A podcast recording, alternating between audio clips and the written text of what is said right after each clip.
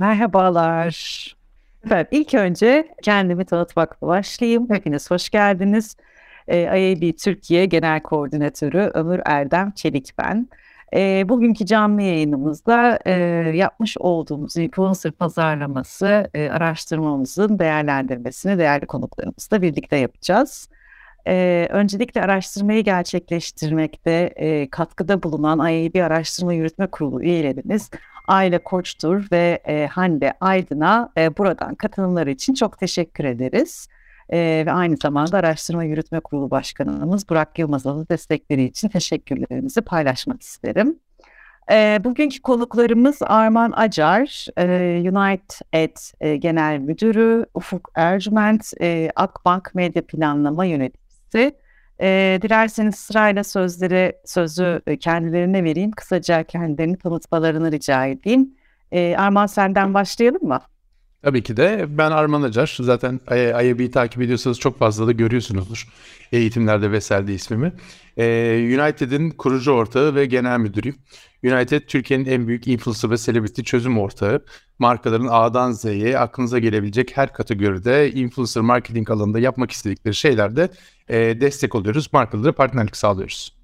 Çok Çok Ercüment ben de. Sağ ol Arman. Ee, ben de e, iki seneyi aş, aşkın süredir Akbank'ta çalışıyorum. Onun öncesinde de 9 yıllık e, lokal ve global ajanslarda e, çeşitli markalarda, çeşitli sektörlerde tecrübem vardı. İşte iki senedir de iki seneye aşkında Akbank'ta e, medya planlamadan online taraftan sorumluyum. Yakın zamanda da e, influencer işleriyle daha böyle structure bir şekilde çalışmaya başladık. Bunu da yine e, medya e, ekibi olarak e, biz üstleniyoruz. Harika. Tekrardan geldiğiniz için, davetimizi kabul ettiğiniz için çok çok teşekkür ediyorum. E, dün e, yapmış olduğumuz e, araştırmamızın e, raporunu e, paylaştık. Bugün de e, birçok zaten sektör dergisinin paylaşımlarında e, erişilebilir durumda. E, ben şimdi YouTube'daki yorumlara e, linkini de e, yeniden koyacağım ama bir web sitesi üzerinden de rapora ulaşabilirler. Ulaşabilirsiniz e, seyredenlere e, notumu paylaşayım. Raporlar, raporlar bölümünden indirebilirsiniz. E, sorularıma e, anketteki çıkan sonuçların değerlendirmesi e, çerçevesiyle e, başlayacağım. E, eğer ki e, izleyenlere notum sorularınız olursa e, konuşmalarımızın sonunu beklemenizi rica edeceğim. En son soru cevaplarınızı e, konuyla ilgili olanları alacağım e, ve buradan e, cevapları aldıktan sonra sizlerle paylaşacağım. E, şöyle ki ilk e, sorumu e, Ufuk sana yönelteyim. E, anket sonuçlarından da gördüğünüz gibi reklam verenlerin %84'ü influencer pazarlaması kampanyalarını yaptıklarını söylemişler ve %88-82'si düzensiz bir iletişim yaptıklarını belirtmişler. Yani buradan da influencer kampanyalarının aslında medya mix içerisinde değerlendirilmediği, belki de yapılmadığı, belki gündeme göre, anlık değişimlere göre influencer kampanyalarının e, dikkate alınıp kampanya e, planlamalarının içerisine alındığı sonucunu çıkarabiliriz. E, bu konuda neler söylemek istersin? Hakikaten böyle düzensiz bir iletişim mi yapılıyor bu konuda? Ya aslında e, burada hani influencer pazarlaması tabii ki şu an konumuz ama bu hayatımıza son dönemlerde giren işte bu mobil pazarlama oldu, işte sosyal medya oldu, programatik planlama oldu. Hayatımıza yeni giren bazı aslında alanlar ilk etapta nereye konumlandıracağımız tam bilemediğimiz yerde oluyor. İşte influencer pazarlama da aslında bunlardan biri. Yani ilk etapta hani e, sektörde bir şeyler oluyor, dünyada bir şeyler yapılıyor, biz de yapmalıyız, biz de kullanmalıyız e, diye bakıyoruz konuya. Ama aslında e, genel bir medya yaklaşımından çok da uzakta tutmamamız gerekiyor. Çünkü günün sonunda yapmak istediğimiz e, bir şey hedef kitleye ulaşmak. Yani tüketiciye mesajımızı iletmek. E, bunu da aslında en e, detaylı, en kapsamlı şekilde yaptığımız yer aslında paid medya tarafı oluyor. Yani en hedefli, e, en büyük kitlelere ulaştığımız e, ve bunu bir medya mix e, çerçevesinde yaptığımız e, bir kampanya oluyor. Şimdi influencer marketing buradan ayrı tuttuğumuzda aslında bu genel kampanya iletişiminin çok dışında şeyler e, konuşma, yapma ya da hayata geçirme ihtimalimiz olabilir. Önemli olan aslında burada hedef kitle, e, hedef kitle kim? E, bizim briefimizde e, biz ne hedefliyoruz? Yani bizim KPI'miz de, business hedefimiz de Bunlara bakmak gerekiyor. Burada da influencer pazarlaması yer ediyor mu? Yani bizim ürünümüzü e, biz aslında e, paid mecralarda anlatmakta zorlanıyor muyuz? Ya da işte ürünün e, öne çıkarılması gereken bir yerim var e, ya da ne bileyim bir güven problemi var ya da ürünü işte bir use case'e mi dönüştürmemiz gerekiyor ya da boost mu etmemiz gerekiyor? Aslında genel medya yaklaşımından çok uzak tutmadan e, influencer tarafında da bizim neye ihtiyacımız olduğunu bir netleştirmemiz gerekiyor. Yani bir web sitesinde bir banner koyduğumuzda, bir masthead kullandığımızda ya da işte YouTube'da ya da diğer mecralarda, Instagram'da bir şey yaptığımızda ne hedefliyorsak burada da ona benzer şeyler yakalamayız. Dolayısıyla bunu bir medya matematiğinden ve medya yaklaşımından uzak tutmamak gerekiyor. Ama değerlendirirken de salt medya kriterleriyle değerlendirmemek gerekiyor. Ve işte e, çok ad hoc işlerde olmaması gerekiyor aslında. Hani bir kampanyada bir influencer kullanalım işte bir post atsın, bir story'de bizi paylaşsın değil. Kampanyada bizim ihtiyacımız neyse aslında ona hizmet edecek şeyler olması gerekiyor. Ve ölçümleme kısmında da aslında e, bu işleri analiz ederken de ne çok medyaya yaklaştırmak gerekiyor ne de çok medyadan uzaklaştırmak gerekiyor. Biraz aslında hibrit bir e, bakış açısı olması gerekiyor burada. E, biz de aslında son zamanlarda Akbank olarak da böyle bir stratejiyi e, oturtmaya çalışıyoruz. Genel medya mixi içerisinde bunu değerlendirmeye çalışıyoruz. E, belki Arman bu konuda hani daha sektörün geneline hakim olduğu için e, diğer markalar üzerinde biraz daha farklı şeyler söyleyebilir ama benim hani gözlemlediğim e, daha böyle tek atışlık işler değil. E, gerekiyorsa kampanyanın içerisinde çok iyi yedirilmiş ama onun dışında bir hikayesi olan işte yıl boyunca konuşabileceğimiz e, bir influencer'ı sadece bir post, bir story olarak görmemek gerektiği bence en önemli konulardan biri. Okey, çok teşekkürler. Hemen bana aynen. Hemen bir devreye gireyim. Son iki yılı saymazsak ondan önceki 8 yıl boyunca bizim yaptığımız kampanyaların büyük çoğunluğunda, çalıştığımız markaların büyük çoğunluğunda aslında bu bahsettiğimiz düzensiz iletişim vardı. E, son dakikada gelen briefler. Biz televizyona böyle bir şey kurguladık hemen bunun yansımasını yapmamız lazımlar. İşte bir ürün çıkartılıyor, kreatif ajans tüm süreci çalışmış, medya planlama ajansı tüm her şeyi çalışmış, marka her şeyi planlamış, her şey yayına girecek. Hemen influencer dalmamız lazım, nasıl almalık diye bir düşüncelerle geçti. Fakat son iki yıldan beri markalar hem birebir influencer ajanslarıyla çalışmalarının da verdiği güçle beraber ve globalde de influencer marketingin bu kadar büyümesinin de etkisiyle birlikte e, influencer alanını daha çok kendi medya mixlerinin içerisinde, kendi hesaplarının içerisinde, kendi iletişim planlarının içerisinde tutmaya başladılar.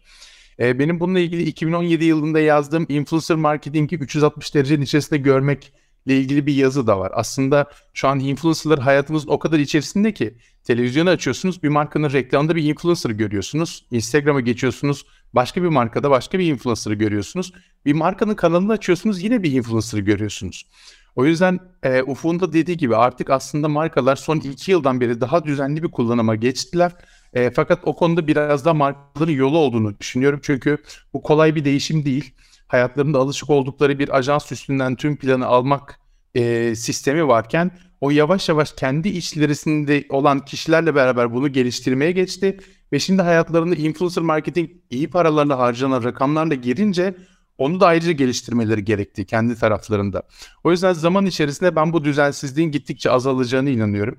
Bizim şu anda çalıştığımız ve piyasadaki başka firmaların da çalıştığı markaların büyük çoğunluğu da bu düzensizlikten kopmaya çalışıyorlar.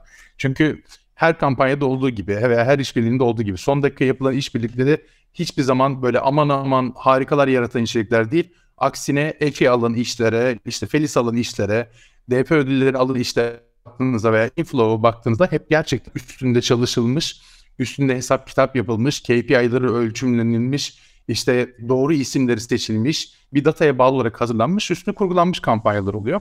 O yüzden ben zaman içerisinde markaların bu düzensizlikten daha düzenli bir influencer marketing kullanımına, uzun dönemli anlaşmalara, uzun dönemli iletişim planları yapacaklarına geçiş yapacaklarını düşünüyorum. Ben de gönülden inanıyorum buna. Bir de şey de çok etkili oluyor herhalde Arman. Yapılan kampanyalar da çok teşvik edici oluyor herhalde başka markalar için. Ya böyle bir e, kampanya yapılmış. Ne de güzel bir influencer işbirliği yapılmış. Biz niye yapmamışız diye. Yani genel planlamalarında yoksa bile akıllarına düşüp hemen bir planlama içerisine e, heyecanla motive olup girilebiliyor. E, Aynen. Anlık gelişmeler de oluyor. Çok enteresan süreçlerden geçiyoruz biliyorsunuz hepimiz. Dolayısıyla bunlar da etkili oluyor.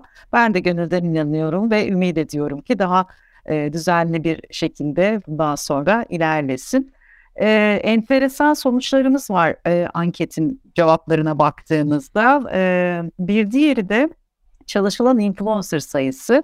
Aslında burada Arman eğer senin de elinde e, Türkiye'deki influencer sayısının adet olarak ya da işte hani e, büyüklük olarak e, şeysi varsa, rakam varsa o rakamı da verebilirsin. E, şöyle ki yüzde 42'si reklam verenlerin 10 ila 30 arasında değişen bir sayıda influencerla çalıştıklarını söylemişler. Bu influencerların da yarısından fazlası 100 bin ve 500 bin takipçili influencerlarmış. Biliyoruz ki kategorize etme kriterimiz bizim influencerlarda takipçi sayısı. İşte 1 milyonun üzerinde olan influencerlar, 1 milyon bu influencerlar, makrolar, mikrolar, nanolar. Fakat takipçi sayılarıyla etkileşim e, oranları da aynı çizgide değil. Yani ne kadar çok takipçisi var o kadar çok etkileşimi var anlamına gelmiyor. E, bunu da biliyoruz. Bu da var cebimizde. E, fakat çıkan influencer sayısının e, bu kadar sınırlı olmasının bir sebebi var mıdır? Bunu nasıl yorumlarsın? Arman seninle devam edelim. Sonra sonra döneriz. Şimdi öncelikle şöyle bir şeyden bahsetmek gerekiyor. Biz Türk insanı, Türk markaları, Türk ajansları olarak genelde kendi takip ettiğimiz, kendi sevdiğimiz, çocuğumuzun takip ettiği, eşimizin takip ettiği veya çocuğumuzun oyun oynarken izlediği kişileri tercih etme eğilimindeyiz daha çok maalesef ki. O yüzden e, hep bahsedilen bu 10-30 kişi arasındaki influencer kullanılıyor olmasının genel sebebi de bu. Fakat şu anda hem bizim yaptığımız araştırmalar hem çalıştığımız kişi sayıları vesaire olarak baktığımızda e, ticari bilgiye sahip olsun ya da olmasın bir markanın nano, mikro, mega işte artık makro adına her ne diyorsanız hero olarak bir influencerla çalışabilecek kişi sayısı Türkiye'de 16 binden fazla. İşin ticari bilgisine sahip olsun ya da olmasın. Şimdi 16 bin 20 bin civarındaki sayıların içerisinden sadece 30 kişinin kullanılıyor olmasında hatayı iki yerde aramak lazım. Hata ya marka kendi sadece bildiği adamları talep ediyordur. Ya ajans kendi doğru araştırmasını düzgün yapamayıp doğru düzgün insanlarla çalışıp onların datalarıyla ilgili işlemleri yapamıyordur ve markaya doğru isimleri sunamıyordur. O yüzden bu noktada e, herkes kendisine bir çuvaldız batırması lazım.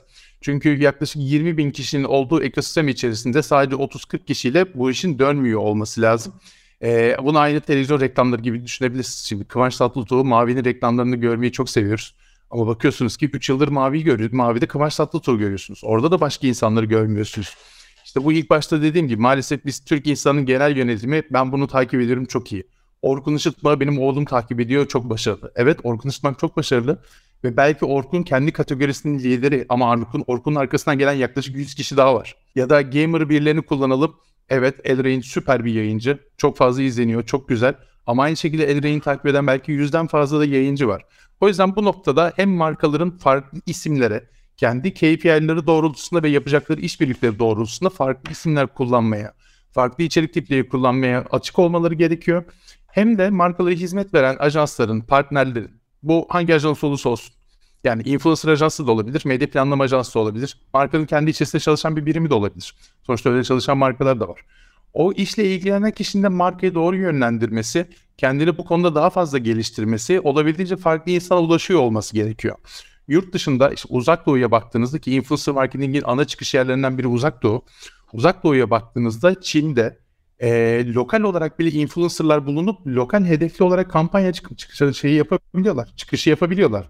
Biz burada hadi bir Adıyamanlı influencer bulalım dediğimiz zaman ya biz dur yine de Arman'ı kullanalım. Arman'ın Adıyaman'dan da %3 takipçisi var. E ama diğer tarafta Adıyamanlı influencer var. Takipçi kitlesi de %80'lerde ama biz onu tanımıyoruz diyorlar. O yüzden bu noktada her kesimin biraz da kendini geliştirmesi lazım ki bu sayılar daha da artabilsin. Ufuk sen ne diyorsun bu konuda? Yani reklam veren olarak. Yani tabii Arman e, birçok noktada hani genel bir perspektiften çok rahatlıkla böyle geneli görebiliyor. Biraz daha özele indiğimizde aslında reklam verenlerde ya da ben ajans tarafındayken benim gözlemlediğim e, aslında yine bahsettiğim gibi bu ana stratejinin içerisinde çok e, düşünülmeyen bir kısım olduğu için e, biraz son dakika ya da işte bir kampanyada bir influencer yapsak ne de yakışır dediğimiz böyle işte hani e, şu isimle mi çalışsak ya yanlış olan şu aslında yani medyada yaptığımız yanlışı çok benziyor. Yani mecrayı işin merkezine koyduğumuzda hedef kitleyi ikinci planda bırakıyoruz. Bu sefer aslında şey e, yani doğru doğru mecra olup olmadığından bile emin olmadığımız bir yerle karşılaşıyoruz. Dolayısıyla hedef kitle işin merkezine koyduğumuzda aslında evren çok genişliyor. O zaman mikrolar, nanolar, işte hero'lar, e, büyük influencerlar vesaire işin içine giriyor. Dolayısıyla e, hedef kitleyi işin merkezine aldığımızda ve ona göre isimler belirlediğimizde alternatiflerin çok daha fazla olduğunu görüyoruz.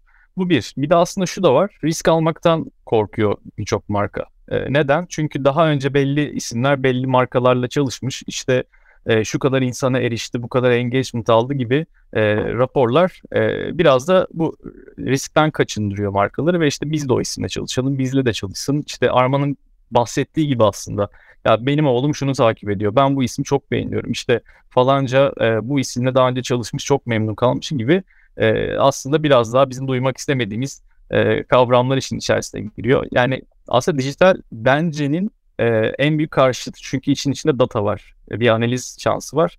Dolayısıyla isme değil aslında e, kitleye, analize ve gerçek ihtiyacı odaklandığımızda e, bu e, yelpazeyi genişletebiliriz. E, çünkü bir de şu da var. E, kampanyaların kampanyadan ne bekle, beklediğimizi de set etmemiz gerekiyor. E, çoğu e, isim aslında evet erişim olarak çok güçlü ama kampanyanın aslında işte genel içeriğin engagement anlamında ya da yayılımı anlamında bize bir fayda sağlıyor mu sağlamıyor mu bunlar iyi bakılması gerekiyor. Yani biraz aslında şey riskten kaçınma, tek atışlık kurşun olabilir. Influencer'a çok bütçe harcamayı biliyorsun ve o riskten kaçınmak için de o e, garanti oynamak aslında biraz. E, ama işte dediğim gibi bu genel business'a çok hitap etmeyecek. Belki de KPI'lerde bizi çok iyi yerlere taşımayacak. E, bir strateji bundan kesinlikle kaçınmak gerekiyor. Daha e, yelpazesi geniş ya da daha yukarıdan, daha tepeden baktığımız bir stratejide ana kampanyaya nasıl yedirebiliyoruz bu influencer pazarlamayı ve ne kadar native olabiliyoruz? Bu önemli. E, illa isim beğenmemiz değil, o ismin markayla e, samimi durması, markanın mesajını iletirken aslında doğru bir e, şeyle iletebilmesi, doğru bir e, içerikle iletebilmesi ve kitlesinin buna hazır olması en önemlisi o. Yani kitleyi doğru analiz etmek burada en önemli çıktı olarak söyleyebilirim. Aa, çok güzel saptamalarını e, paylaştın. Teşekkürler Ufuk. E, şey e, özellikle bu dijitaldeki e, verinin e, le hareket etmenin ve verinin ne kadar önemli olduğunu da yeniden altına çizdin. E, gerçekten bu böyle. E, yani sadece influencerlarda yapılacak olan segmentasyon ve seçimde değil, e, dijitalde yapacağımız mecra seçimlerinde de aynı şey söz konusu. Bence e, denmemesi gerektiğini herhalde pandemi süresinde e, birçok marka gözlemlemiştir. E, birçok yerde a, bence denilen yerlerde e, hakikaten e, verilerin farklı farklı sonuçları olduğunu e, hep beraber gördük. Dolayısıyla influencer'da da aynı şekilde hareket etmenin ve neyin önemli olduğunu söyledi. Şimdi soru ilerleyen e, sorularda birazcık daha detaylara gireceğiz. Özellikle de e, hedefleme ile beraber KPI'lerin belirlenmesi ve ölçümlemenin nasıl yapılmasıyla ilgili. Ama sen genel bir çerçeve çizdin. Çok teşekkürler. Ee, devam edeyim o zaman ben sorularıma. Bir yandan da bize sorular geliyor mu diye bakıyorum ama zaten sonuna doğru sorular gelsin diye özellikle rica etmiştim. Ee, gelirse bir beyinden bir kontrol ettim. Gelmemişsiniz bir soru yok. Ee, şöyle ki e, ankete katılan ajanslar ve reklam verenlerin %90'ına yakın bir oranı bütçelerin artacağını söylüyorlar. Ve ayrılan bütçeler reklam verenlere sorulduğunda da yarısından fazlası e, %5'e kadar bütçe ayırdığını, %36'sı da bütçesinin %10'unu e, ayırdığını belirtmiş. Medya ajanslarının %44'ü e, dijital bütçenin %10'unu e, influencerlara ayırdıklarını belirtmiş. E, ve 2021 e, beklentileri de e, belirtilmiş ayrıca e, araştırmamızda. %91'i markaların influencer pazarlama kampanyalarına ayıracağı bütçenin artacağını öngörüyor. Medya ajanslarının 2021 beklentisinde de keza aynı sonuçlar var. Onlar da pazarlama bütçelerinde influencer pazarlama yani medya iletişim bütçelerinde influencer pazarlama kampanyaların artacağını öngörüyor. Ee, ve influencer pazarlama ajansları da %92'si 2021'de markaların influencer pazarlama bütçelerinin yine artacağını söylüyor. Bu perspektifle baktığımızda bütçeleri e, değerlendirdiğinizde zaten pandemi zamanında çok önemli bir artış olduğunu gördük e, bütçelerde. Bu artış e, pandemi sebebiyle mi yani orada başlayan dalganın devam etmesiyle mi aslında devam ediyor yoksa zaten pazarın böyle bir büyüme potansiyeli var ve böyle bir ivme kazandı. Dolayısıyla o zaten mevcuttaki büyüme potansiyeliyle beraber de aynen devam mı ediyor e, diye sormak istiyorum. Önce e, Arman senle başlayayım sonra Ufuk'la devam ederiz. Normal şartlar altında yani normal bir düzen yaşıyor olsaydık, hayatımıza pandemik girmemiş olsaydı e, influencer marketingin sadece Türkiye özelinde değil 2019'a göre beklenen global büyümesi yaklaşık %30, %35 civarlarında olacaktı. Fakat pandeminin hayatımıza girmesi, televizyon içeriklerinin hayatımızdan büyük oranda çıkması, e, basılı ürünlerin hayatımızdan büyük oranda çıkması ve dijitalde ev, evinde kapanan insanların karantina içerisindeyken telefonlarını, tabletlerini, bilgisayarlarını ellerinden bırakmaması ile beraber bu beklentiler hiç de beklenildiği gibi olmadı. %30'da kalmadı. Takdir edersiniz ki iki katı, üç katı kadar harcanan paralar gerçekten de büyüdü. Hiç harcama yapmamış olan markalar bile e, o yapılan fırsatları görüp, canlı yayın imkanlarını görüp, Instagram'da, YouTube'daki içerikleri görüp gerçekten harcama da yaptılar. O yüzden yani evet %30 civarında, %35 civarında büyüyecekti. Fakat pandeminin etkisiyle beraber e, belki de 3 yıllık beklenen büyüme planı geçtiğimiz 10 ay içerisinde gerçekleşti. Bu bu şekilde devam eder mi? Bu bu şekilde devam eder. 2021 yılında da devam eder. Çünkü bir önümüzde ne olacağını hiçbirimiz, dünyadaki hiç kimse şu anda bilmiyor. 3 ay sonra, 6 ay sonra ne olacağını bilmiyoruz. Ee, hadi 6 ayı da geçin. 3 gün sonra ne olacağını bilmiyoruz. Tek bildiğimiz hafta sonu sokağa çıkma yasağı oldu ve kendimizi korumamız gerektiğimiz. O yüzden bu bilinmezlik devam ettiği müddetçe bizim bununla ilgili yaptığımız bir araştırma da vardı. İnsanlar vakitlerini e, daha çok kafalarını dağıtmak üzerine kuruyorlar. Çünkü kafalarını dağıtmadıkları zaman bu pandemiyi daha da düşünüyorlar. E, her öksürdüklerinde acaba hastalandım mı diye düşünüyorlar. Kafalarını dağıtma ihtiyacı duyuyorlar ve bunun için de televizyondan daha çok, Netflix'ten daha çok sosyal ağları, Twitch'te yayın yapanlara, DLive'de yayın yapanlara, Instagram paylaşımlarına, e, hatta bununla ilgili geçen influencer'ın biri Halil İbrahim Göker'in çektiği çok güzel bir komik parodi vardı. E, tekrar kapatmalar geliyor diye işte evinde fırıncı olanlar, kendi ekmeğini yapanlar, işte kitap okuyup kitap yorumcusu olanlar, dizi izleyip dizi yorumcusu olanlar Mart ayına geri dönmüş gibi olduk. O yüzden insanlar artık e, sadece içeriği tüketmiyor. İçerik üreten az miktarda insan varken pandemiyle beraber içerik üreticisinin artması, kaliteli içeriğin daha tartışılabilir ve daha karşılaştırılabilir olmasıyla beraber hayatımıza çok fazla yeni insan, çok fazla yeni içerik tipi de girdi. O yüzden ben bu önümüzdeki 3 yıl için beklenen büyümenin 10 aya sığmasının önümüzdeki 2021 yılı içerisinde de devam edeceğini Ondan sonra pandemiden inşallah kurtulabilirsek, evlerimizden çıkabilirsek, tekrar yan yana gelebileceğimiz bir dünyaya ulaşabilirsek, aşı tüm dünyaya ulaşabilirse bu noktada e, yavaş yavaş olması gereken büyüme oranlarına döneceğini düşünüyorum. Fakat hazır bir şekilde gazı almışken yavaşlayacağını düşünmüyorum. Bu böyle gidecektir. Uf, senin de görüşlerini al, alalım bu konuda. Tabii ki. Ee, aslında şu da var. Ee, şimdi yani bu pandemi dijitaldeki yani birçok dönüşümde de aslında katalize, katalizer etkisi yarattı. Şimdi e, ya hem yatırım anlamında hem alışkanlık anlamında e, kitlelerin yani birçok alışkanlığını değiştirdi. Yani şey de aslında influencer pazarlaması da buradan etkilendi. E, en önemli sebebi aslında şey e, prodüksiyon birçok noktada durmuştu ilk etapta. Ee, ama iletişimler yapılmak isteniyor, kampanyalar devam ediyor. Yani hayatın aslında normalleşmediği ama normalleşmeye başladı dediğimiz döneminde de bu işte Haziran sonu Temmuz e, dönemi gibi zamanlarda.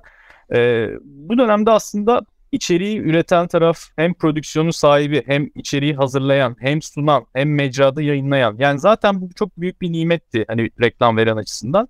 E, çünkü e, bazı reklam verenler açısından özellikle belli platformlara içerik üretmek çok e, zor ve komplike hale gelebiliyor, maliyetli hale gelebiliyor. İşte e, Twitter ayrı, işte Instagram ayrı, YouTube ayrı içerik oluşturmak gitgide zorlaşıyor. Bir de zaten e, tüketiciye artık eskisi gibi reklamla, yani bunu, bunu medyacı olarak söylemem ne kadar doğru ama yani işin içinde tabii ki influencer tarafı da e, bizim ilgilendiğimiz alan olduğu için bunu çok ayırmamak lazım. Yani diğer tarafta tüketiciye ulaşmak zorlaşıyor. Influencer tarafında da aslında daha native bir şekilde tüketicinin e, gerçekten arzuladığı, takip etmekten hoşlandığı insanla birlikte doğru relevant mesajı verdiğimizde e, bunun etkisini gördükçe zaten reklam verenler bu yatırımları buraya e, yöneltmeye başlıyorlar. E, bizde de keza böyle oluyor. Yani her kampanyada e, paid medyanın yanına oradaki erişimlere destek e, ya da anlatmak istediğimiz mesajı pekiştirecek e, influencer yatırımlarını arttırmış bulunuyoruz biz de. Bu bütün reklam verenlerde bu olacak. E, hızlandırdı pandemi. E, bundan sonra bu ivmeli bir şekilde bence gidecek. Hayatımızda zaten e, hepimizin e, merakla beklediği bir sosyal medya yasası var. E, reklam verenler bu tehlikeyle birlikte birlikte aslında belki de e, bu platformlarda işte influencerlarla daha fazla iletişim yapmaya başlayacaklar. O noktada da zaten bir önceki sorumuzdaki gibi sıkıntımızdaki gibi influencer çeşitliliği hayatımızda belki de girecek. Yani aslında yine dediğim gibi yani bu etki e, domino taşı gibi işte önce yatırım sonra daha fazla influencer daha fazla reklam veren e, büyüyeceğini düşünüyorum. Bir de Armağan da dediği gibi aslında şeye de bakmak gerekiyor. Yani bu dönemde mevcut influencer yatırımlarını arttıran reklam verenler değil de daha önceden hiç bu pazarda yer almamış reklam veren sayısında ciddi bir artış varsa zaten onların yaratacağı hacim de e, 2021'de büyük etkili olacaktır. Doğru, doğru söylüyorsun. İşin o tarafı da önemli. Yani kimler yeni girdi pazara ve kimler hacmi e, büyüttü kısmı da önemli. Ee, peki bir önceki konuştuğumuz konular içerisinde detayına giremediğimiz ölçümleme mevzusu vardı. Ben biraz oraya girmek istiyorum ama şu sonuçla beraber girmek istiyorum. Ee, sorduğumuz sorulardan biri de hem ajanslara hem reklam verenlere hem de performans performans influencer ajanslarına sorduğumuz soru var. Ben bir tanesi de zorlukla ilgiliydi. E, influencer ajanslarını Ar Arman'a soracağım. Reklam verenlerin e, verdiği cevapta kampanya etkisini ölçümlemek ve de influencerları yönetmek konularında e, zorluklar yaşandığı belirtilmiş.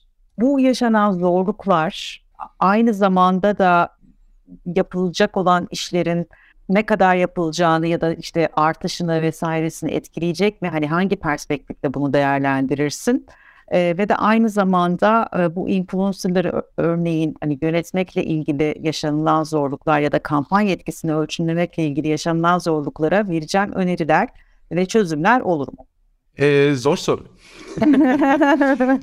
kısa kısa ee, Tabii ki de. Ona aslında şöyle bakmak lazım. Şimdi bir e, işin e, ölçümleme kısmını e, zorluklar kısmını ayırıyorum. Onu ayrı bir şekilde de Ufuk'la beraber burada konuşuyor olmamız lazım karşılıklı.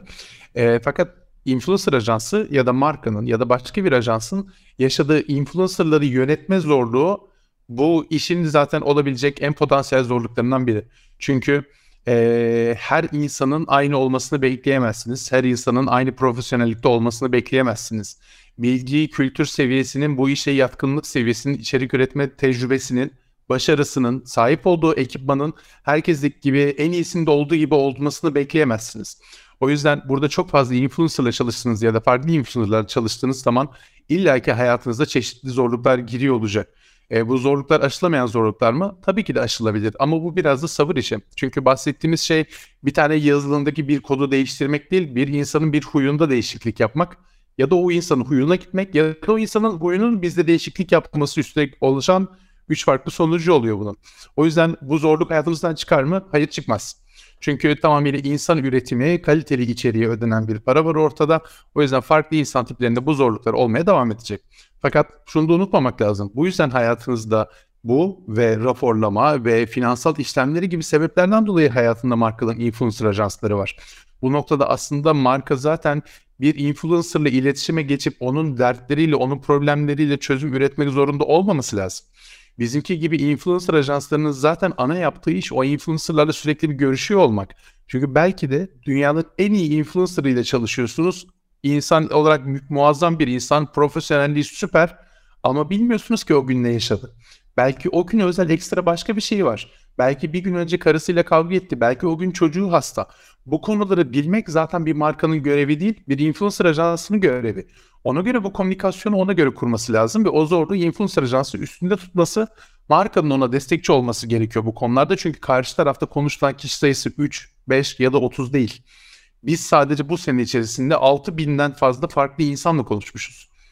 Ve 6 binden fazla farklı insanla iş yapmışız daha doğrusu. Konuştuğumuz insan sayısı zaten daha fazladır. O yüzden bu zorluk evet hayatınızda olmaya devam edecek. Biz bunu 2013-2014'te denedik. Bu bir teknolojiyle çözümlenebilir mi? Hayır. Kaliteli içerik istiyorsanız bu bir teknolojiyle çözümlenemiyor maalesef ki.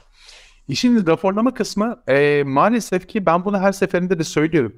Musluğun sahibi biz olmadığımız müddetçe, musluğun sahibi marka olmadığı müddetçe ve o musluk Facebook'un olduğu zaman, işte Twitter'ın olduğu zaman, TikTok'un olduğu zaman yani farklı farklı kişilerin, farklı farklı şirketlerin sosyal ağları musluğun başında durduğu müddetçe onların size verebildiği kadar dataya sahipsiniz. Influencer ajansları özelinde söylüyorum bunu. Fakat bazı başka markalar şunu yapabiliyor. O dönemde başka hiçbir medya harcaması yokken influencer işbirliği neticesinde gerçekleşen dükkandaki satış oranını da çıkartabiliyorlar. Şimdi ona influencer'ın erişme izni veya influencer ajansının erişme izni, yetkisi ve yetisi yok. O artık markanın kendi kabiliyetiyle çıkarttığı bir şey. Ya da bir işte e, geçenlerde uygulamalarla ilgili bir rapor da çıkmıştı. Influencer kullanılan ve download'a etkisi, uygulamanın kullanımı ile etkisi. Şimdi oradaki SDK'lar ve analitik sistemler sayesinde influencer kullandığınızda geri dönüşünü görebiliyorsunuz. Hepsi burada ve Trendyol örneği. Son iki yıldan beri hayatımızda hadi hayatım DM'den sormuştunuz yukarı kaydırın siz de bunu alın %30 indirimi var vesaire. E-ticaretin f de tamamıyla bu işe dönmeye başladı. Fakat buna dönmesinin sebebi e, oradaki influencer'ın çok güzel ya da çok yakışıklı ya da ürünü çok iyi tanıttı, tanıtmış olması değil. E, ticaret sitelerinin bu hangisi olursa olsun o analizi gerçekten iyi yapabiliyor olması. Kaç kişi gelmiş? Ne satın almış? Buradan ne kadar komisyon vermişim? Ufuk bunları benden çok daha iyi anlatır. Benim cebimden 5 bin lira çıkmış, 55 bin liralık satış yapmışım, 35 bin lira kar etmişim diye bakıyor e-ticaret siteleri. Şimdi bu ölçümleme noktası markadan markaya çok değişken bir şey. Belki Akbank tarafında ne kadar kredi kartı satıldığıyla alakalıdır. Ama bir noktada sosyal sorumluluk projesinde ona dahil olan kişinin sayısı da orada önemli. Hepsi burada için ürün satışı önemliyken başka lokal bir markanın takipçi sayısı olarak. O yüzden bu ölçümlemenin ne olduğu markaya göre çok değişkenlik gösterildiği için ve bir maalesef e, Facebook'un yaşadığı bu Cambridge Analytica skandalı sonrası API'lerde yaptığı kısıtlama, Twitter'ın başka bir servis üzerinden bu datayı satıyor olması ama KVKK ve GDPR'a baktığınız zaman public olan bir verinin bile satışının yasak oluyor olması gibi çeşitli sebeplerden dolayı maalesef bunu %100 legal olarak tüm yasalara uygun olarak ölçümleyebileceğiniz hazır bir sistem yok olamıyor. Çünkü böyle bir sistemin olabilmesi demek bir noktada Facebook'un ve YouTube'un da kendi aralarında anlaşması anlamına geliyor. Bir noktada WeChat ile WhatsApp tarafının anlaşması anlamına geliyor ya da bunların hepsini birleştirdiğiniz zaman bunların hepsinin bir de Türkiye Cumhuriyeti şartları içerisinde KVKK'ya, BTK'ya, BDDK'ya, SPK'ya uyumlu halde bir şeyler veriyor olması gerekiyor. Amerika'daki ürünlere baktığınız zaman adamlar hepsi o işte o Kaliforniya yasalarına uygun çıkartıyorlar. Avrupa'dakine bakıyorsunuz GDPR'e uygun çıkartıyorlar. Çünkü adamların bir şekilde oturmuş bir yasal düzenlemeleri bir şekilde o mecrayla olan aralarındaki ilişkiler de var. Şimdi bilmiyorum, öngöremiyorum. Belki de Facebook tarafı Türkiye ofisini açmaya karar verirse, buradaki bant genişliğini istemezler ve bir şekilde burada ofisler açılacak olursa belki o konuda hem KVKK tarafında hem belki de BDDK tarafında yapılacak anlaşmalarla beraber daha ölçümlenebilir rakamları bu tarafa sağlıyor olabilirler. Ya da kendi geliştirecekleri tool'larla bunu sunuyor olabilirler. Bu bir zorluk mu? Çok büyük bir zorluk gerçekten de hayatınızda. Çünkü her markanın başka beklentileri oluyor. Ama bu noktada sadece bunun influencer ajansından değil marka da aynı zamanda kendisi neyi ölçümleyebiliyorsa ajansla paylaşabilirse eğer bunu ajans da kendi ölçümleyemediklerinin bile verisini harmanlayıp ona göre daha uygun kampanyalara doğru ilerleyebilir. Çok konuştum sanırım. Çok özür dilerim. Hayır bence çok böyle hakikaten önemli bilgiler verdin ama Ufuk'un da burada katmak istedikleri olacaktır diye düşünüyorum. O yüzden ben hiç yorum e, yapmadan Ufuk'a söz bırakmak istiyorum. Yani aslında şey konusu önemli. Hani e, evet platform isterse zaten onun istemesiyle oluyor. Hani ne kadar ne veriyorsa onunla yetiniyoruz aslında platformların verdikleri bu wallcard'larla alakalı bir durum aslında. Ama onun dışında yine başta konuştuğumuz konuya geleceğim. Yani markanın da burada doğru KPI'yi set etmesi gerekiyor. Yani her bir zaten iletişime başlarken bir ana hedefimiz oluyor. Yani biz bu kampanyada ne yapmak istiyoruz? İşte e, tüketicinin algısında bir şey mi değiştirmek istiyoruz? Marka bilinirlik skorlarını mı arttırmak istiyoruz? Ya da zaten bu bir satış kampanyasıyla ölçümü çok kolay. Yani işte kaydırdığında linke tıkladığında zaten onun etkisini takip edebiliyoruz. Ya da bir satış kampanyası çok kolay. Ama bence problem şeyde satış işte klik bazlı işlerin dışında daha çok işte bir ürünü anlattığımız, markayı ön plana çıkardığımız, aslında sadece reach'e ve engagement'a odaklandığımız noktalarda biraz bence kafalar karışıyor e, genel olarak sektörde. çünkü orada sadece influencer'ın e, yaptığı postun kaç kişiye eriştiği, altta kaç yorum olduğu, işte engagement oranı ne, kaç tane like almış, kaç view almış bunlara bakıyoruz ama ya aslında yine e, hani medya planlama kökenli insanlar, medyacılar bunu bilecekler. Bunlar aslında çok e, hani e, şey rakamlar hani ilk etapta çok dikkate almamız gerekmeyen rakamlar yani aldığın 10 milyon erişim. Ya 10 milyon eriştin de işte o kadar eriştiğin kitle o mesajı aldı mı? Vesaire. Şimdi problem şurada bence. E, en başta influencer'ın e, seçiminde özellikle marka özelinde bir yatırım yapıyorsak performans tarafını ayrı bırakıyorum satış ve klik odaklı işlerde ya da download odaklı işlerde.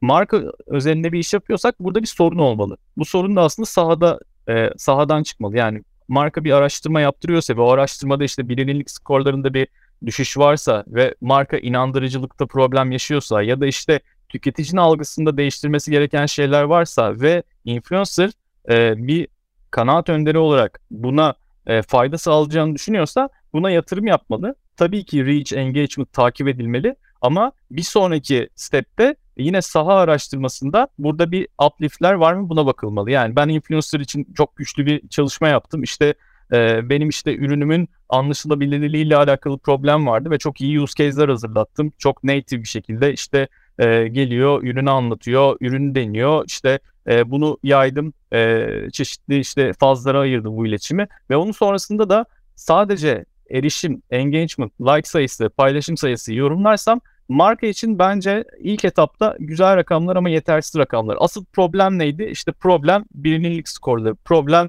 e, güven problemi, problem ürünün anlaşılmazlığı vesaire bunları çözebiliyor muyuz aslında? Yani yine genelde e, bütün iletişimde neyi çözmek istiyorsak buna odaklanmalıyız. Yani influencer pazarlaması zaten tek başına bir markanın bütün probleminin çözümü olamaz. Bu bütünsel bir yaklaşım. Bütün medya planının hepsinin birbiriyle entegre olması gerekiyor.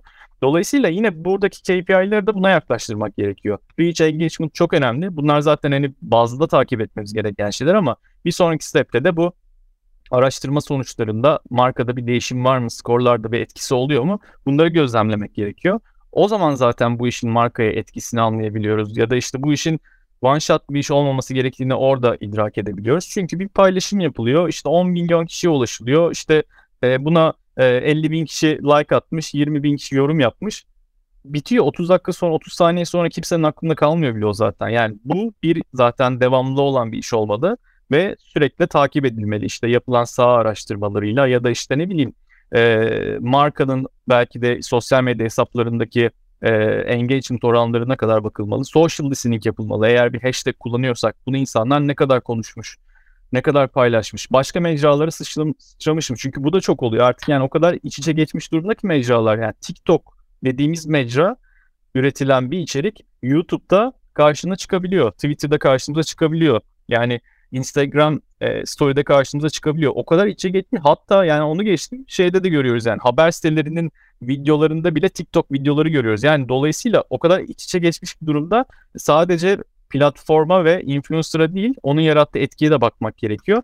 Ee, burada aslında dediğim gibi yani sadece influencer'a, sadece isme ve onun yaptığı işlerin sonuçlarına odaklanırsak bence çok doğru bir iş yapmamış oluyoruz. Yine dediğim gibi yani nokta atışı tek one shot bir iş yapalım. Influencer kullandık mı? Kullandık. Eriştik mi? Eriştik. Tamam süper rakamlar ama dediğim gibi markaya bir faydası var mı? Ee, bir sorunu çözdü mü? Bunlar benim için çok daha kritik konular. Yine diyorum yani conversion odaklı işlerde hiç problem yok. Zaten orada sonuna kadar yani funnel'ın dibine kadar zaten e, ölçümleme yapılıyor. E, çok iyi analizler yapılıyor. Bugün bu iş affiliate marketing anlamında influencerlarla yapılabiliyorsa zaten bu ölçümleme sayesinde. Ama dediğim gibi hani daha algısal, daha marka bilinirliği odaklı ya da ürün e, lansman iletişimi odaklı işlerde bence daha uzun soluklu iletişim yapmak ve bunları da bir saha araştırmasıyla, e, social listeningle ölçmek, analiz etmek gerekiyor. Çok teşekkürler. Birkaç mecradan bahsettin. Ee, bu yaptığımız araştırmanın e, sonuçlarında da en fazla kullanılan mecralar yani hem e, reklam verenlere hem ajanslara hem medya ajanslarına hem de influencer ajanslarına sorulduğunda bizim anketimizde Instagram ön planda çıkmış. E, yani en fazla kullanılan influencer kampanyalarında en fazla kullanılan mecra Instagram çıkmış. Ee, bununla ilgili de birkaç yorumunuzu almak isterim. Ee, çünkü biliyoruz ki YouTube'da da e, hani önemli e, kampanyalar yapılıyor. E, Yani mecranın nasıl seçildiğiyle alakalı influencer bazlı mı hareket edilmesi lazım? Yoksa işte mecra üzerinde kampanyanın mecraya uygunluğunun olup olmadığının mı değerlendirilmesi lazım? Ya da başka hangi kriterler vardır? Bir de bu konuda sorularınızla ilgili, sorularımla ilgili görüşlerinizi alabilirsem iyi olacak. Bu tamamıyla aslında seçeceğimiz yani daha doğrusu marka için yapılacak olan iletişimin detaylarına bağlı bir konu.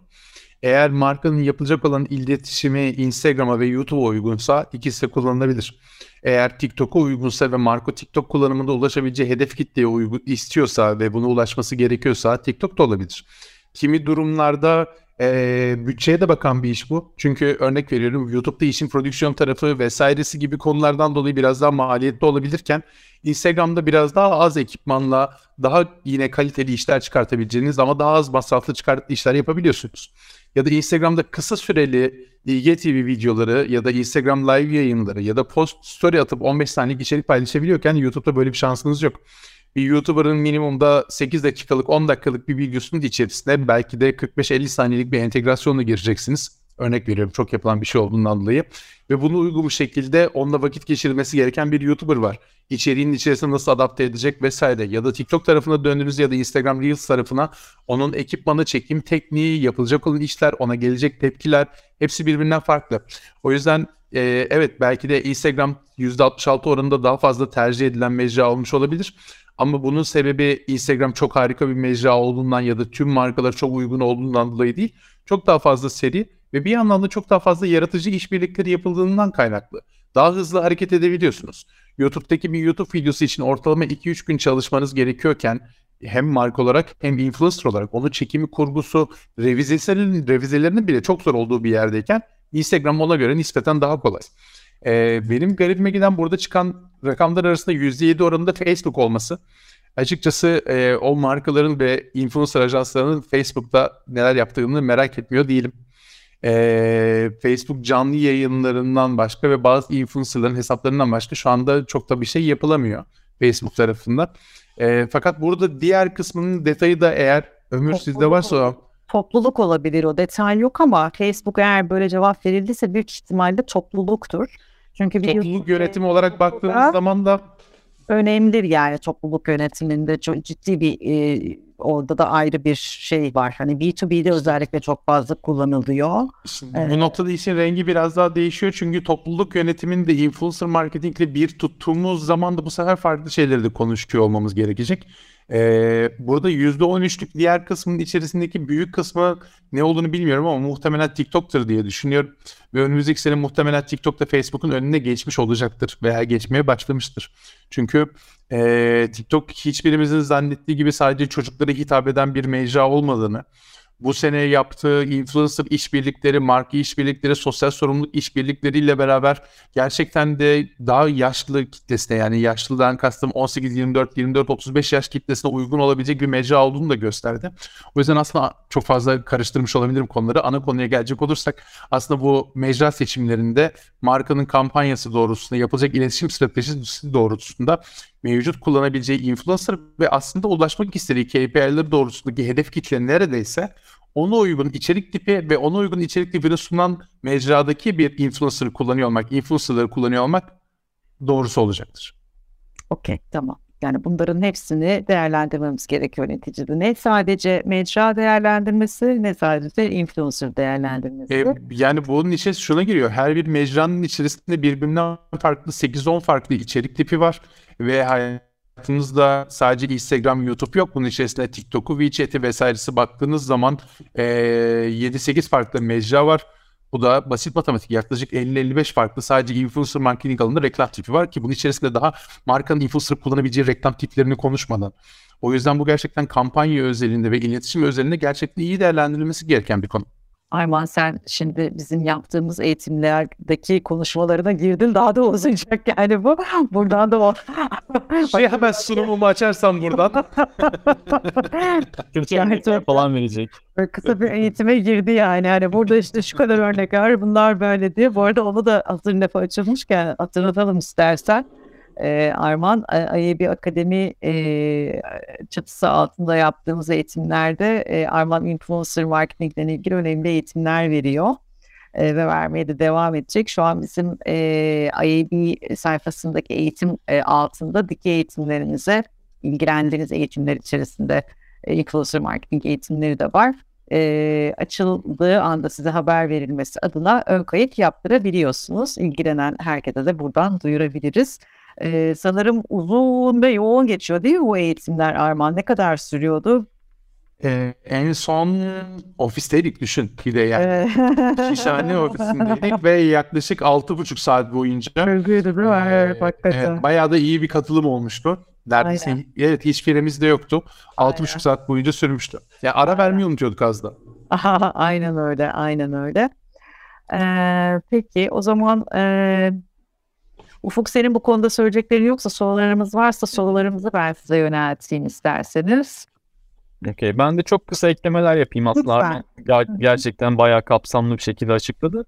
Mecra seçimi konusunda tabii şu da var. Yani hacimsel olarak mecraların e, yoğunluğu da önemli. Şimdi Instagram'a baktığımızda Türkiye'deki en büyük sosyal ağ popülasyon olarak. Dolayısıyla hani hem oradaki influencerların erişeceği insan sayısı çok fazla hem de içerik olarak üretim dediği gibi Arman'da YouTube'dan çok daha rahat. Yani YouTube'da bir video prodüksiyon işine girdiğimizde bunun onay süreçleri, yapım aşamaları vesaire biz zorlayabiliyor kimi zaman. Bir de bu tabii yine ihtiyaçla alakalı. Yani üründe aslında daha uzun anlatılması gereken e, tüketiciye biraz daha fazla e, maruz bırakmamız gereken içerik varsa aslında YouTube tabii ki ön plana çıkabiliyor. Tabii IGTV de bunu karşılıyor ama yani insanların izleme alışkanlıklarına baktığımızda YouTube biraz daha işte e, bu anlamda uzun e, videolarda ön plana çıkabiliyor. Dediğim gibi yani bu bir ihtiyaç. E, yani markanın e, ürünü ne kadar anlatmaya, anlattırma ihtiyacı var. Bununla zaten e, ilgili. Onun dışında dediğim gibi e, mecraların e, şeyleri, popülasyonları yani Instagram'ın büyüklüğü zaten en çok yatırımı kendisine çekmesine bir sebep.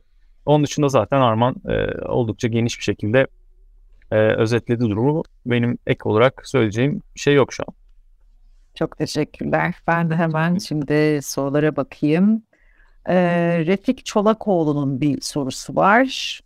Influencer pazarlaması için işbirliği talebinde bulunduğumuz firmalara, iş ortaklarına işbirliği etkisini göstermek için etkili hangi metotları sunmamızı tavsiye edersiniz? Daha çok mikro influencer odaklı demiş. Yani raporlamayı eee, nasıl yapacağım demiş mikro influencer olarak. Yani buna yine kampanyayla beraber bakmak lazım ve mikrofinansı için kullandıkları eğer bir sistem veya bir ajans varsa onlar bunun raporlamasını kendilerine mutlaka nasıl yapıldığını, eee nelere dikkat etmeleri gerektiği konularında ajanslarını yönlendirmesi lazım.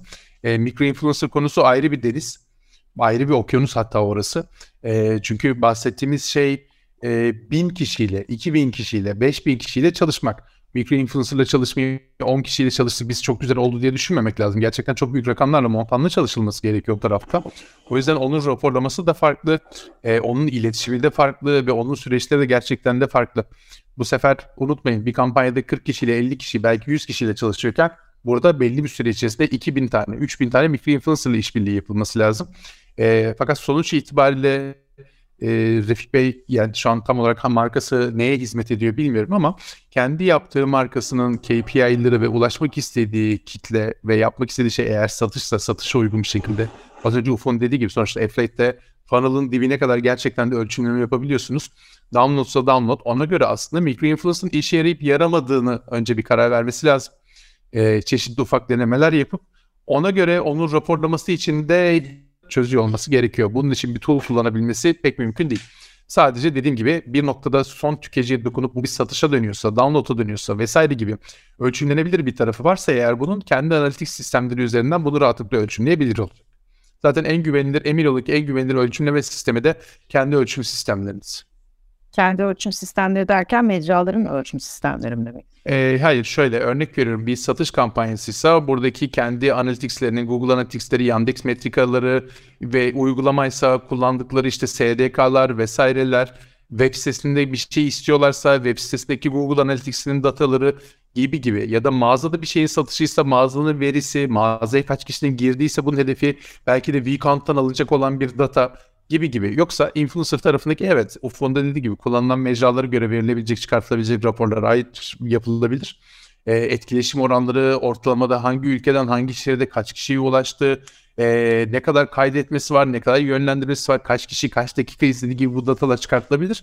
Bahsettiğimiz bu datalar zaten mikro influencerların genel sonuçlarının harmanlamasıyla ortaya çıkacak olan rakamlar. Bunun için bir tool kullanamayacak ama kendisi. Okey zaten cevap vermiş hemen. E, sektör moda demiş cevaplar için de çok teşekkür ederim demiş. Sanırım kendisi zaten e, Fashionizers'da çalışıyor. Öyle mi? Okey tamamdır. Teşekkür etmiş cevaplar için. Ee, diğer e, sorumuz da Sinem Çomarlı Acar'dan geliyor. E, pandeminin en büyük etkilerinden olan mecburi dijitalleşmenin markaların da dijital harcamalarını artırdığı düşünülürse influencer marketingin de bu sayede ekstra büyüdüğünü söyleyebilir miyiz? Der kendisi. Buna ben mi cevap vereyim Ufuk mu cevap versin? Bilmiyorum Ufuk sen başla istersen. Evet, aslında aslında hani ben kendi tarafından baktığımda hani pandemiyi e, Akbank'la geçirdiğim için hani ajans tarafında olsa belki daha fazla markadan bahsedebilirim ama bizim açımızdan evet. Yani e, daha önceki yıllarla ve aylarla ve kampanyalarla kıyasladığımızda kesinlikle bir artış var. Özellikle mesela en son yaptığımız bu işte şehrin ihali projemiz vardı. E, orada influencerlar aracılığıyla çalıştığımız STK'ların online atölyelerine e, web sitesi üzerinden e, kayıt alıp ondan sonra daha sonrasında da influencerların atölyelere katılıp oradan çıktılarla birlikte yine tekrar paylaşım yapmalarını istemiştik. E, normal şartlarda fiziksel olan bir etkinliği e, influencerlarla online bir şekilde hem katılım sağlattık hem de daha sonrasında e, katılım aldık. E, influencerlar katıldı ve e, oradaki deneyimlerini paylaşabildiler. E, bakıldığında aslında mekanizmanın ortasına koyuyoruz influencer'ı burada. Dolayısıyla kampanyanın da ciddi bir şey oluyor aslında. Etkisi oluyor influencer tarafında. E, direkt aslında e, artış olduğunu söyleyebilirim. Aynı kampanya çünkü her sene e, belli dönemde aynı dönemlerde gerçekleştiriyoruz. Bu sene e, yaptığımız influencer iletişim daha fazlaydı.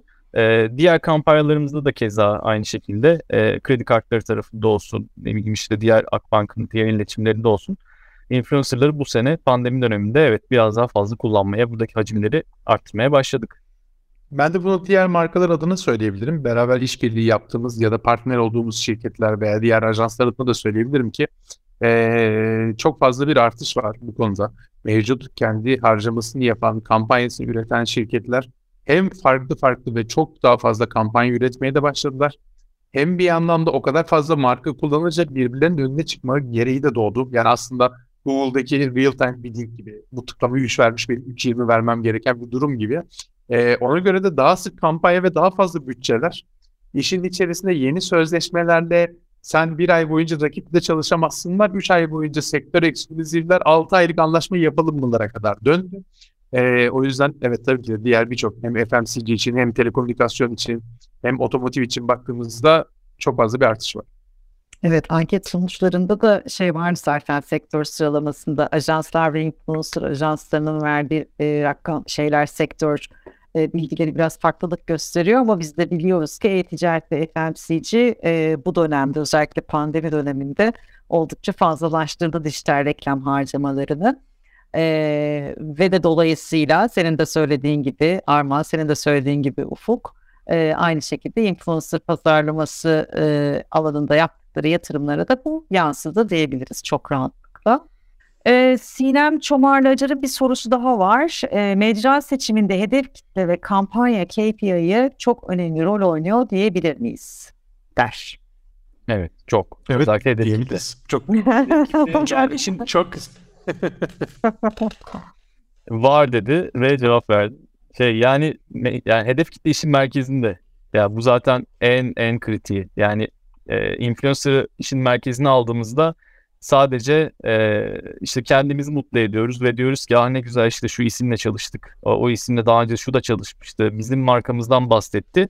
E, olabiliyor. Dolayısıyla kitleyi işin merkezine aldığımızda e, doğru KPI'leri belirlediğimizde başarıya daha hızlı bir şekilde ulaşabiliriz tabii ki. Bu sadece influencer marketing alanı değil. Hedef kitleyi tüm dijital, evet, evet. konvansiyonel tüm harcamalarda hedef kitle her şeyin başında olması lazım. Kime ulaşmak istiyoruz? Bu, bunu bildikten sonra nasıl ulaşacağız, ne kullanacağız, nereye para harcayacağız, sonucu ne olacak tam hepsi bundan sonra geliyor zaten. O yüzden en kritik konulardan biri hedef kitle. Evet kesinlikle öyle. Şu an zaten pazarlamanın da e, dönüştüğü noktada insan merkezli olduğunu daha makro açıdan bakacak olursak e, hem geçtiğimiz süreç hem onun öncesindeki yaşanan teknolojik gelişimlerle beraber zaten dönüşen pazarlama e, paradigmaları, kavramları, teorileri her şeye yansıyor. Dijitale de yansıyor. Böyle makro bir açıdan da değerleme yapmış olalım burada. Ee, peki başka sorumuz görünmüyor. Ee, sizin e, eklemek istediğiniz başka şeyler var mı? Ee, yani 2021 ile ilgili beklentileri konuştuk, e, anketi değerlendirdik, anketteki çıkan sonuçların neden olup olmayacağını çok güzel bir şekilde analiz ettik. Çok teşekkürler. Bence çok doyurucu ve e, güzel faydalı olduğunu düşündüğüm cevaplar verdik burada. Seyredenler de umarım e, faydalanırlar. E, üzerine ekleyeceğiniz e, görüşler, yorumlar olur mu? Son sözlerinizi rica edeyim. Aslında son bir toparlama yapabilirim. Yani genel bahsettiklerimde böyle ön plana çıkarmak istediğim e, aslında detaylarla alakalı. E, bir aslında şey, e, influencer pazarlamasını e, genel stratejiden, genel iletişimden ayrı tutmamak gerekiyor. E, totalde yaptığımız iletişimin içerisinde bunu da görmek gerekiyor ve aslında burayı da özel KPI'lerle biraz donatmak gerekiyor. E, medya bakış açısı olmalı ama salt medya ile değerlendirilmemeli. E, kendi dinamikleri, kendi metrikleriyle e, takip edilmeli. E, dediğim gibi yine hedef kitle işin merkezinde olmalı. E, ölçümleme için e, evet link bazlı işler hayatımızda çok kolay ama linkin olmadığı, bir tıklamanın, bir aksiyonun olmadığı yerlerde de markanın kendi araştırmaları, işte kendi metrikleri ya da koyduğu diğer KPI'ler takip edilmeli. Genel olarak benim özetleyeceğim e, konular bunlar. Çok teşekkürler. Arman senin var mı? Kapatalım. Ben bir bağlantı problemi yaşayıp düşüp geri geldim diye kendimi öyle gözlemledim şu anda. Ee, evet, ben evet, sadece evet. şöyle son geçtiğimiz 10 yıldır influencer marketing alanında yaptığım, iş yaptığımdan dolayı aslında ben hep böyle sektörü büyütmeye oynayan, e, sektör büyüsün, herkes parasını kazansın ve güzel işler yapılsın insanıyımdır. O yüzden benim aslında e, hem markalardan hem ajanslardan bu konuyla ilgili bir beklentim var. O da şu, e, markaların bu konuda kendilerini biraz daha gelişime açık olması, onlara yapılan yönlendirmelere karşı biraz daha e, ön yargılı olmayıp biraz daha içselleştirerek bu yorumları almaları ve globaldeki rakiplerinin neler yaptıklarını bakmalarını isterim açıkçası. E, ajanslardan da yeni kurulmuş olsa da 3 aylık da olsa, 3 yıllık da olsa, 5 yıllık da olsa ajanslardan beklentim de markaları one shot'lık, tek seferlik faturamızı keselim, 50 bin liramızı kazanalım yeri olarak görmemeleri lazım. Sonuçta bu markalar geçtiğimiz 30-40 yılda, 50 yılda da belki hayatımızdaydı ve önümüzde de olmaya devam edecekler. O yüzden yapılacak olan işbirliklerinde, sağlanacak olan hizmetlerde, verilecek olan raporlamalarda da tamamıyla %100 açık sözlü, %100 doğru bilgilerle ve %100 doğru yönlendirmelerle e, markayı yönlendirmelerini rica ediyorum sadece. E, diğer türlü hepimiz bu sektörden ekmek yiyen insanlarız. İlla ki her şey güzel olsun isteriz. Bunun için çabalarız. Ee, bunun için de neyse ki hayatımızda IEB Türkiye gibi bir yer var. O yüzden böylece hem araştırmalarla hem orada yapılan eğitimlerle hem orada bir araya gelmelerle beraber bence hepimizin ileride bu en azından dijital anlamda e, güzel günlerin beklediğini düşünüyorum. Çok teşekkürler Arvan. Çok teşekkürler Ufuk. Güzel bir e, şimdiden hafta sonu diliyorum.